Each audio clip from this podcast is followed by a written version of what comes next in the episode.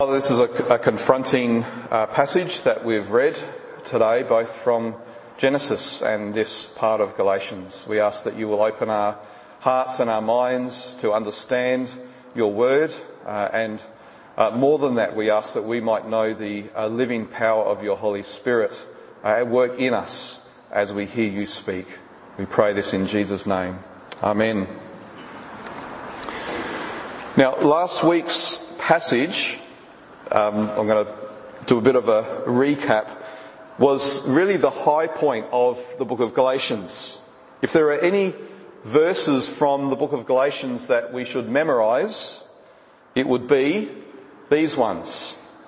When the fullness of time had come, God sent forth his son, born of woman, born under the law, to redeem those who are under the law so that we might receive adoption as sons.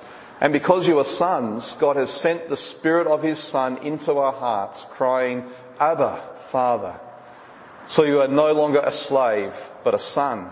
And if a son, then an heir through God. Now, do you remember, thinking back a few weeks, how in the first message we saw that the opening lines of Galatians were a summary of the gospel Galatians 1, 3 to 5.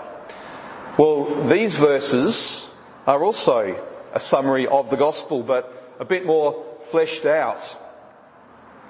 You can see how each, each phrase in that sentence that Paul writes uh, is, is a, a key aspect of the gospel, right from the promises made at the very beginning, um, right through to the personal truth of the gospel that's impacted our lives, where we have uh, the Spirit as a guarantee, where we know freedom from sin and the law and death, and we have a hope that'll never disappoint.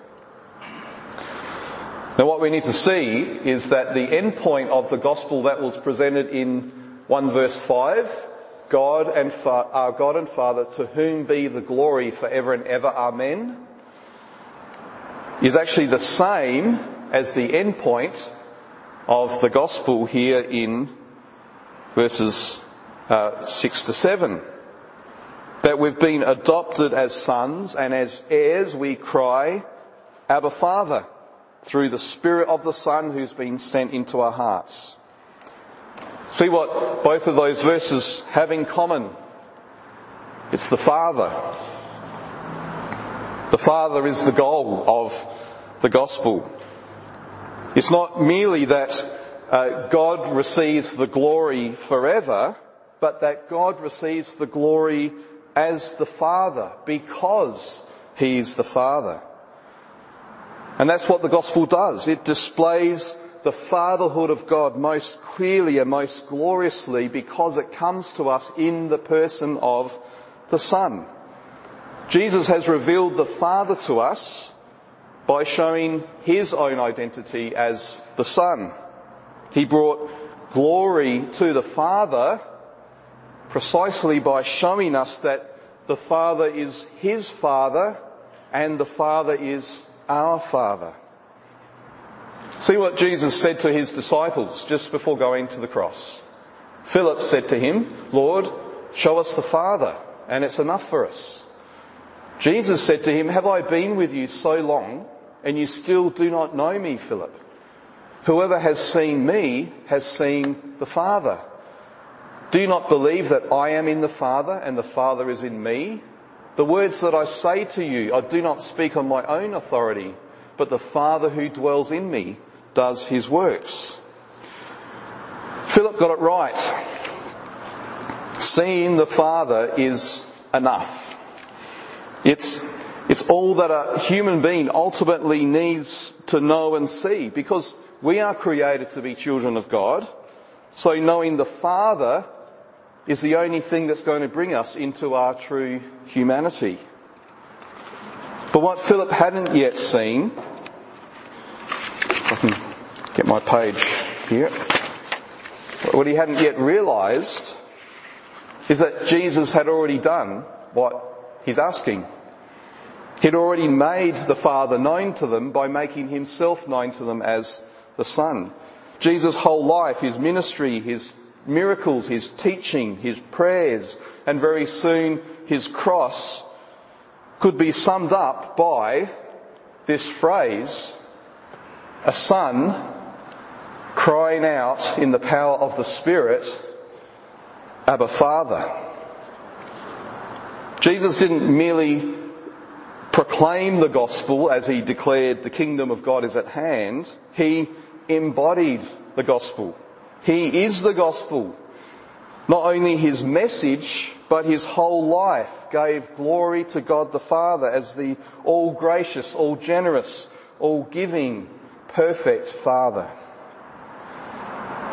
And what makes the gospel then good news for us, as I've already been saying, what makes the objective truth of the gospel that we know in our heads to be the personal truth of the gospel that we know in our hearts is that in Christ we too are sons and daughters of God, that we cry out in the power of the Holy Spirit, Abba, Father.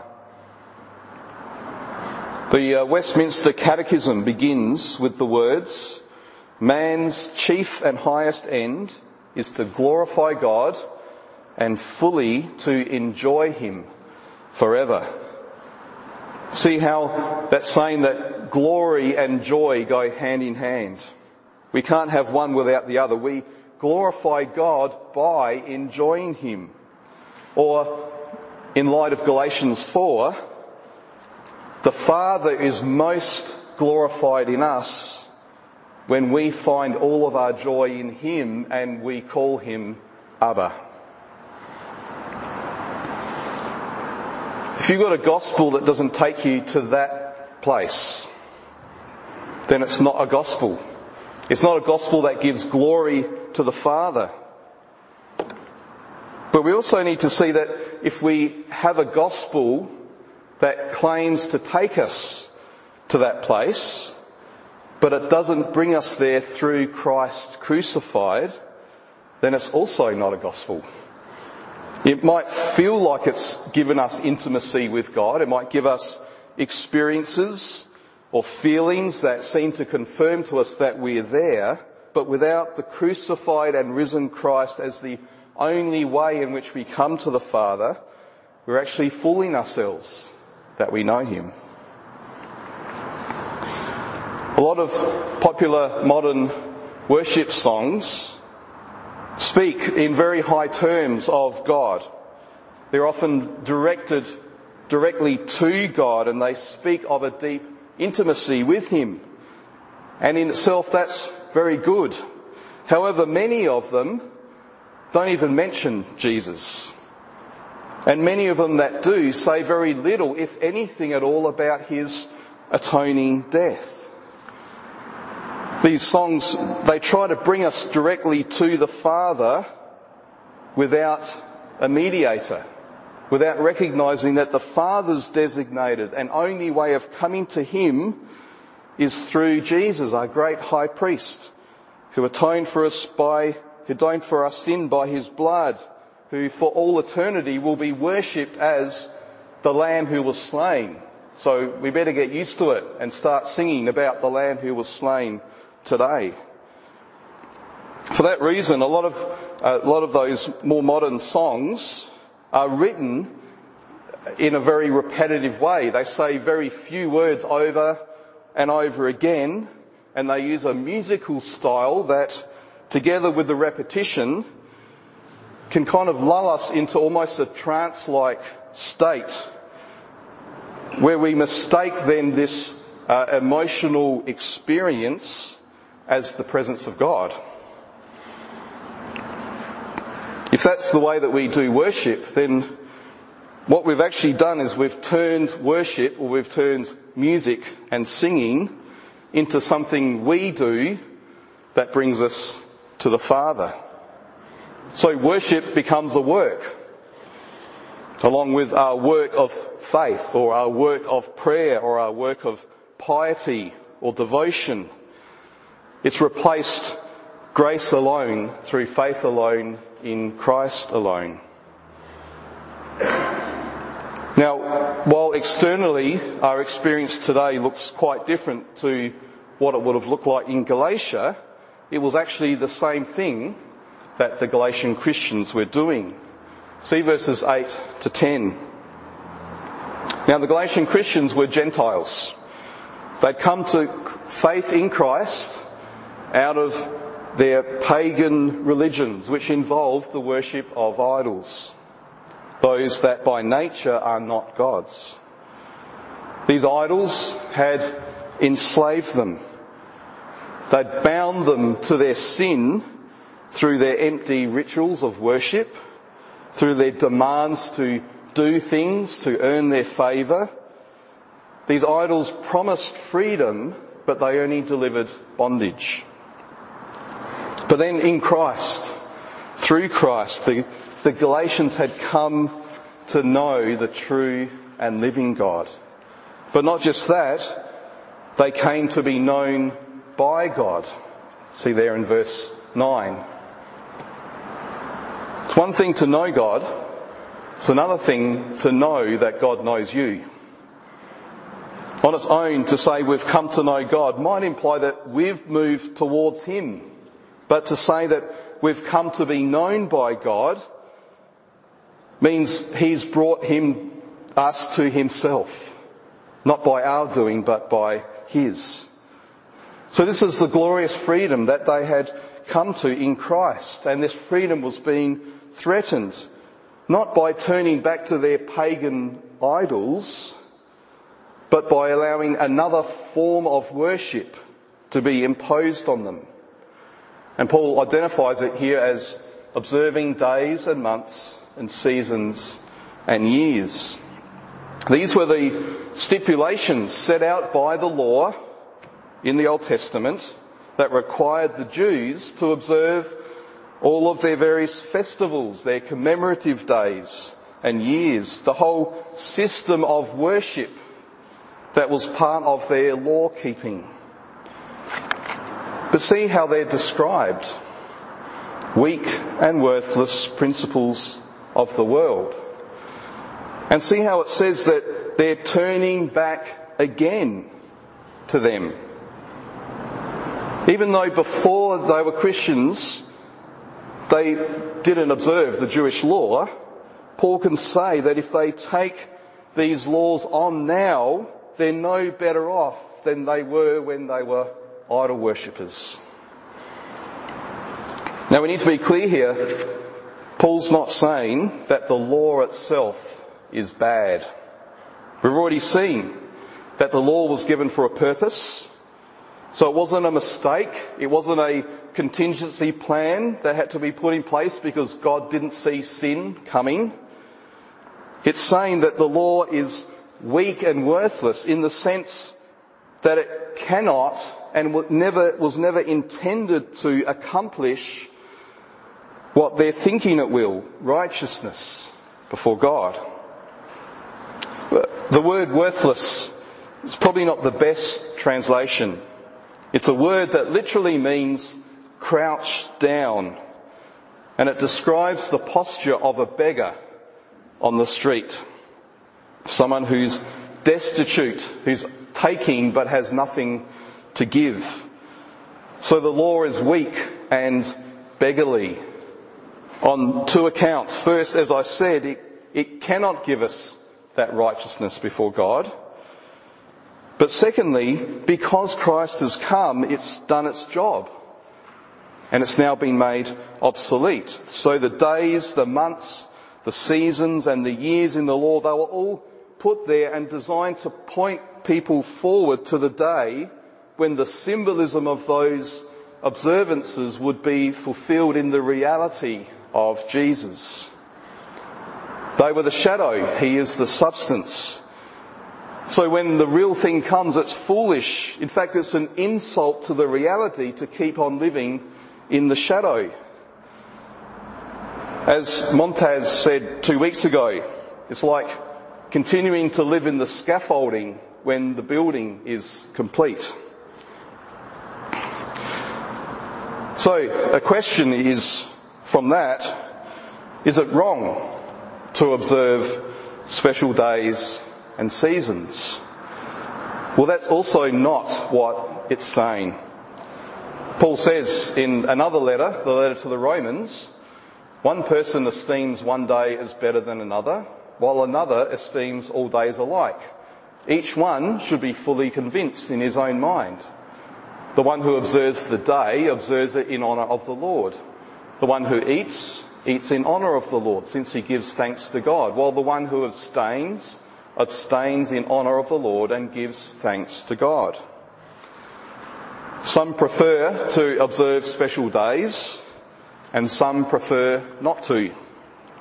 But what neither of these people should do is to claim that their practice of observing or abstaining is something that God demands of them for their righteousness. Nor should they insist that others observe or abstain just as they do. Both need to recognise that these observances, these days and other practices, they don't have the power to give them life or to bring them to God the Father. Christ alone does that.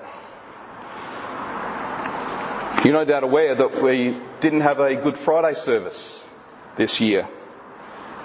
For some of you, that meant staying home and relaxing. For others, it meant going to another church for their Good Friday service. For others, it meant coming here and prayerfully walking through the Easter uncovered display. Maybe some of you were disappointed. Maybe you were even grumpy that we didn't have a Good Friday service like we have had for decades in the past. But because Scripture neither commands nor prohibits that we observe Good Friday, that we celebrate a special day or season called Easter, we have the freedom to do what we believe is honouring to the Lord without demanding that others do it or do the same thing as us. Because our righteousness doesn't depend on it. Our sonship doesn't depend on it. Our being filled with the Spirit doesn't depend on it. Christ crucified alone is what brings those things, those realities about. I want to say too, beware of Christian self, self-help books.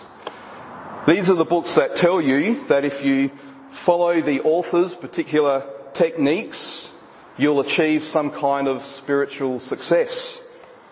Or maybe it's a book that tells you of some secret principle that they've that's been hidden in the Bible for centuries that only they now have recently discovered. And if you put that into practice, somehow you will draw closer to God.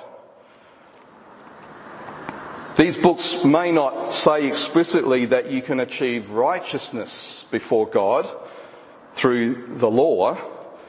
Their emphasis on what you do rather than what Christ has done will train you to be thinking in terms of works instead of in terms of grace. They may not be the Ten Commandments, but they're really just another law, another form of worship that has been imposed on you that promises freedom but will only give slavery. So I hope we can see why in verses 11 to 20, Paul is so worked up about what's happening in Galatia. It wasn't that they just had a slightly different emphasis in their theology that was different to Paul but not worth arguing over. By adding the law back in, they were denying the gospel itself, which means they were deserting Christ himself. They probably had orthodox beliefs in other, in other areas. They may have been spot on with doctrines that we would consider to be central to the Christian faith, but by replacing grace with law, they were nullifying all of that. So Paul reminds them of how they originally received the gospel when he came to them in weakness because of a bodily ailment in verse 13. What that ailment was, we can't be sure. Maybe Verse 15 gives us a clue. You would have gouged out your eyes and given them to me. Maybe it was an eye condition that affected his, his sight. That might, might be why he says in, at the end of the letter, see with what large letters I am writing in my own hand.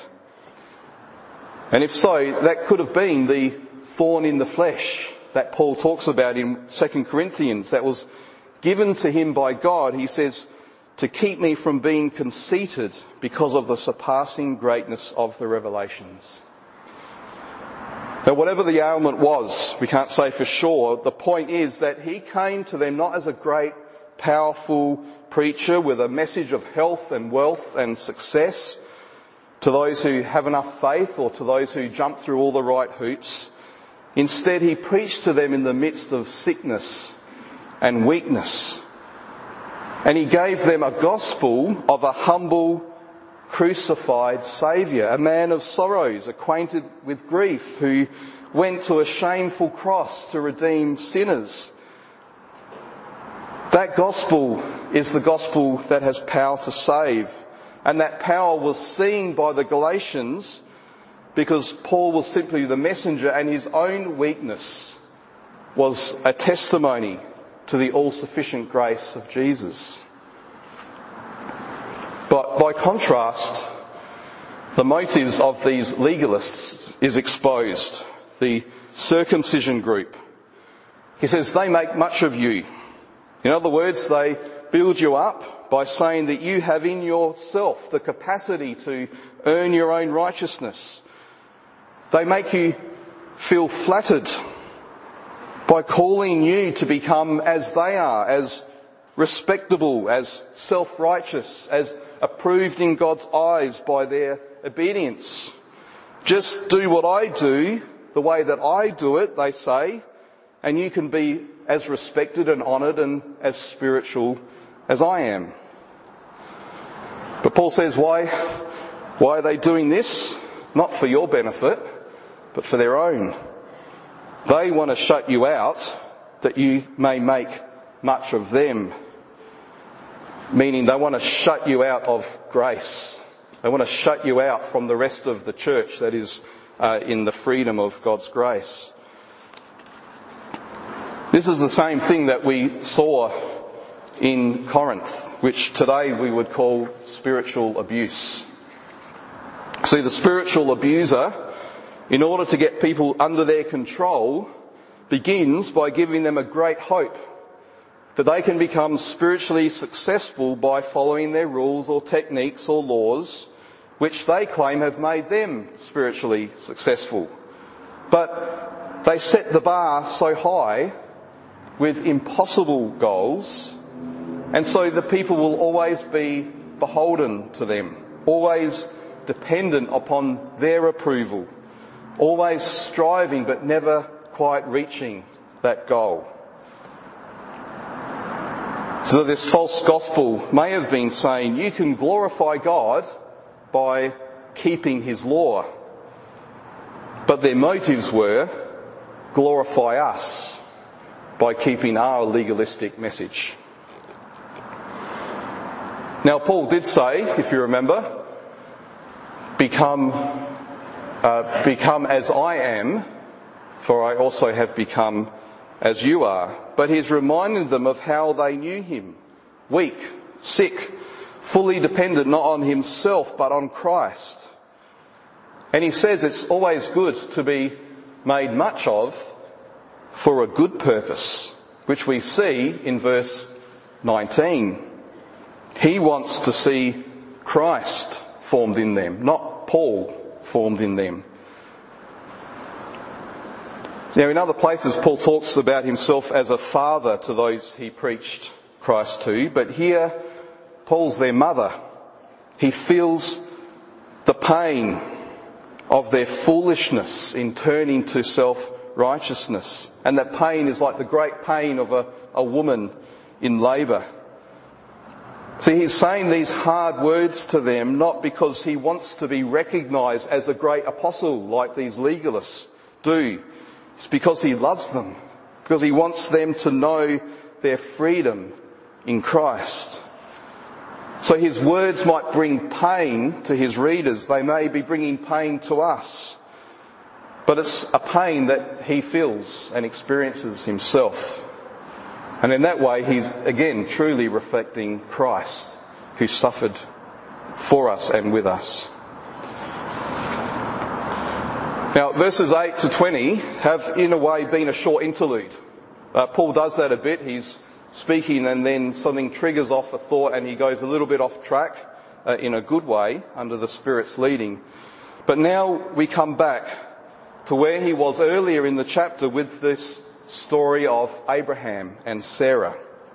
Tell me, you who desire to be under the law, do you not listen to the law?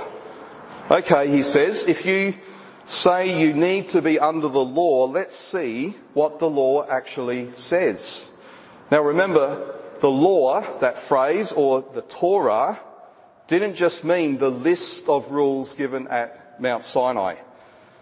When a Jew said the law, the Torah, they meant all of the first five books of the Old Testament and all of the stories in those books, including the story of Abraham, Sarah and Hagar. Now we heard the story of Hagar earlier. Abraham and Sarah, they'd heard the promises of God, but they thought we need to make the promises come about by our own efforts. So because Sarah was unable to have children, she gave Hagar to Abraham and Hagar became pregnant with Ishmael. Hagar looked with contempt on Sarah. Sarah drove her away, but when, Sarah, when Hagar was in the wilderness, the Lord met her and sent her back. Then 14 years later, Isaac was born.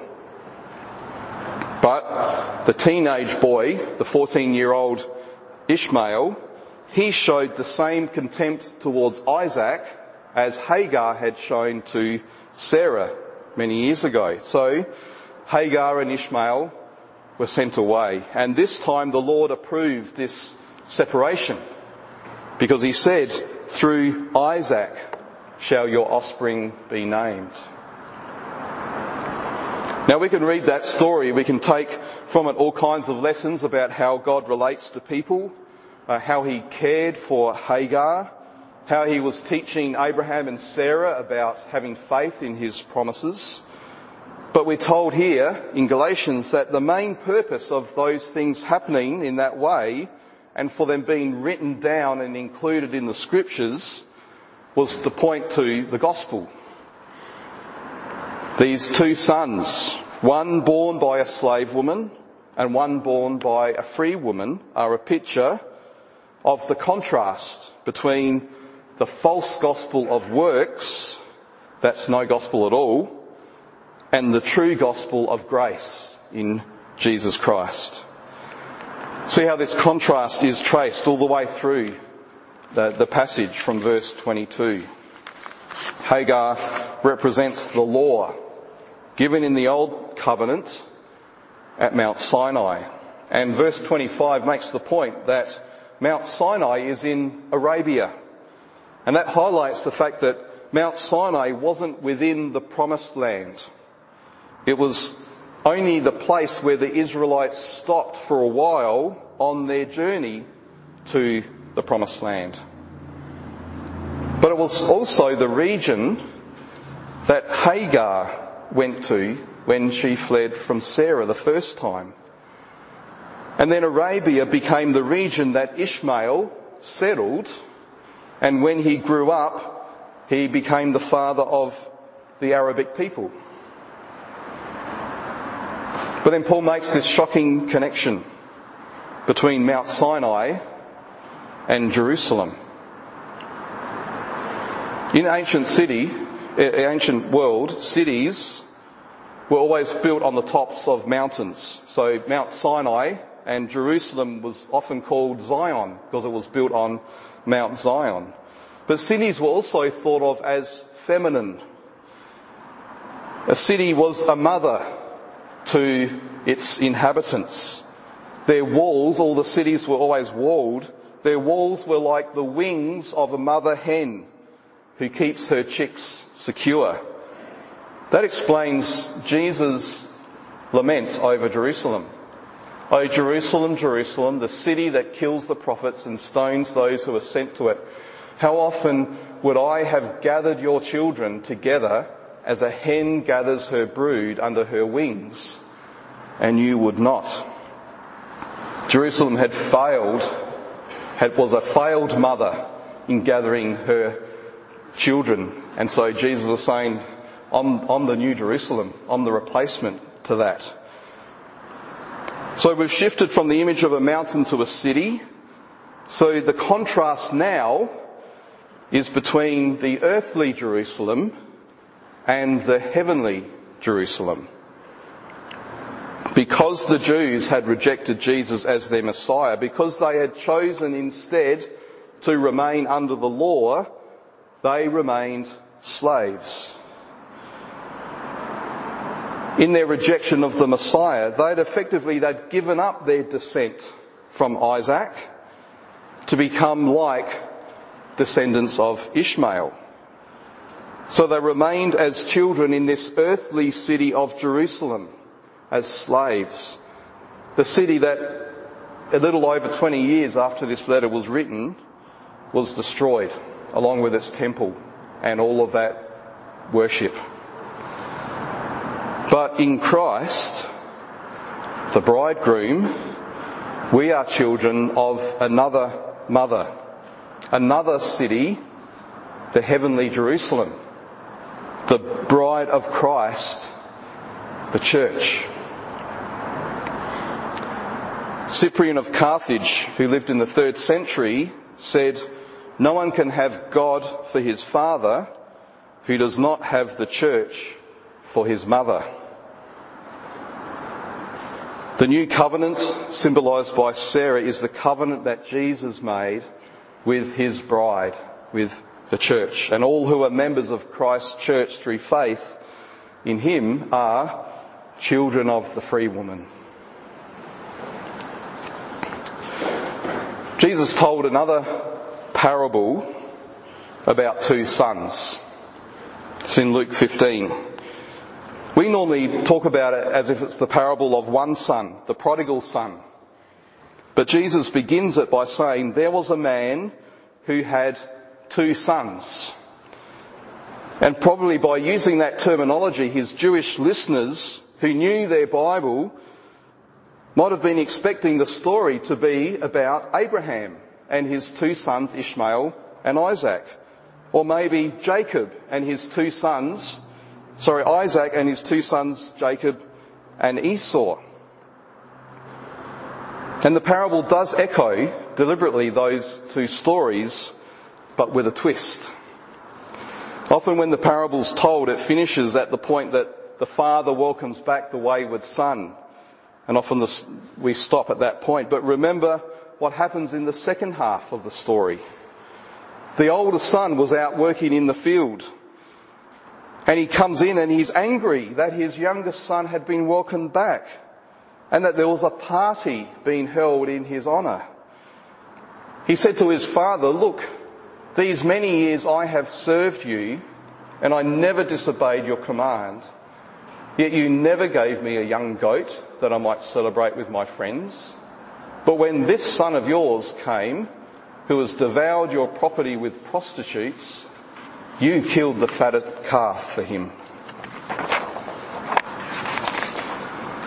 See how the son, the older son, thinks that his status in the family was based on his works.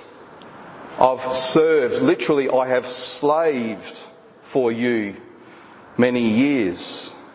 His obedient service, he thought, meant he deserved something better than his disobedient brother.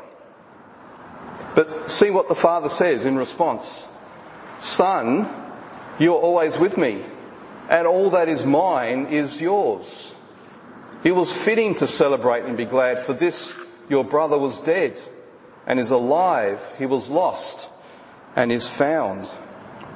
See, both sons were only in the family by grace. Neither of them had earned their way in or kept themselves in. Now the younger son, he knew this starkly because he knew the emptiness of being outside, having dishonoured his father and squandered his inheritance. But now he knew the wonder of being welcomed back in, not by his works, but by grace. When the father put the ring on his finger, it was restoring his inheritance. He became a son and an heir again.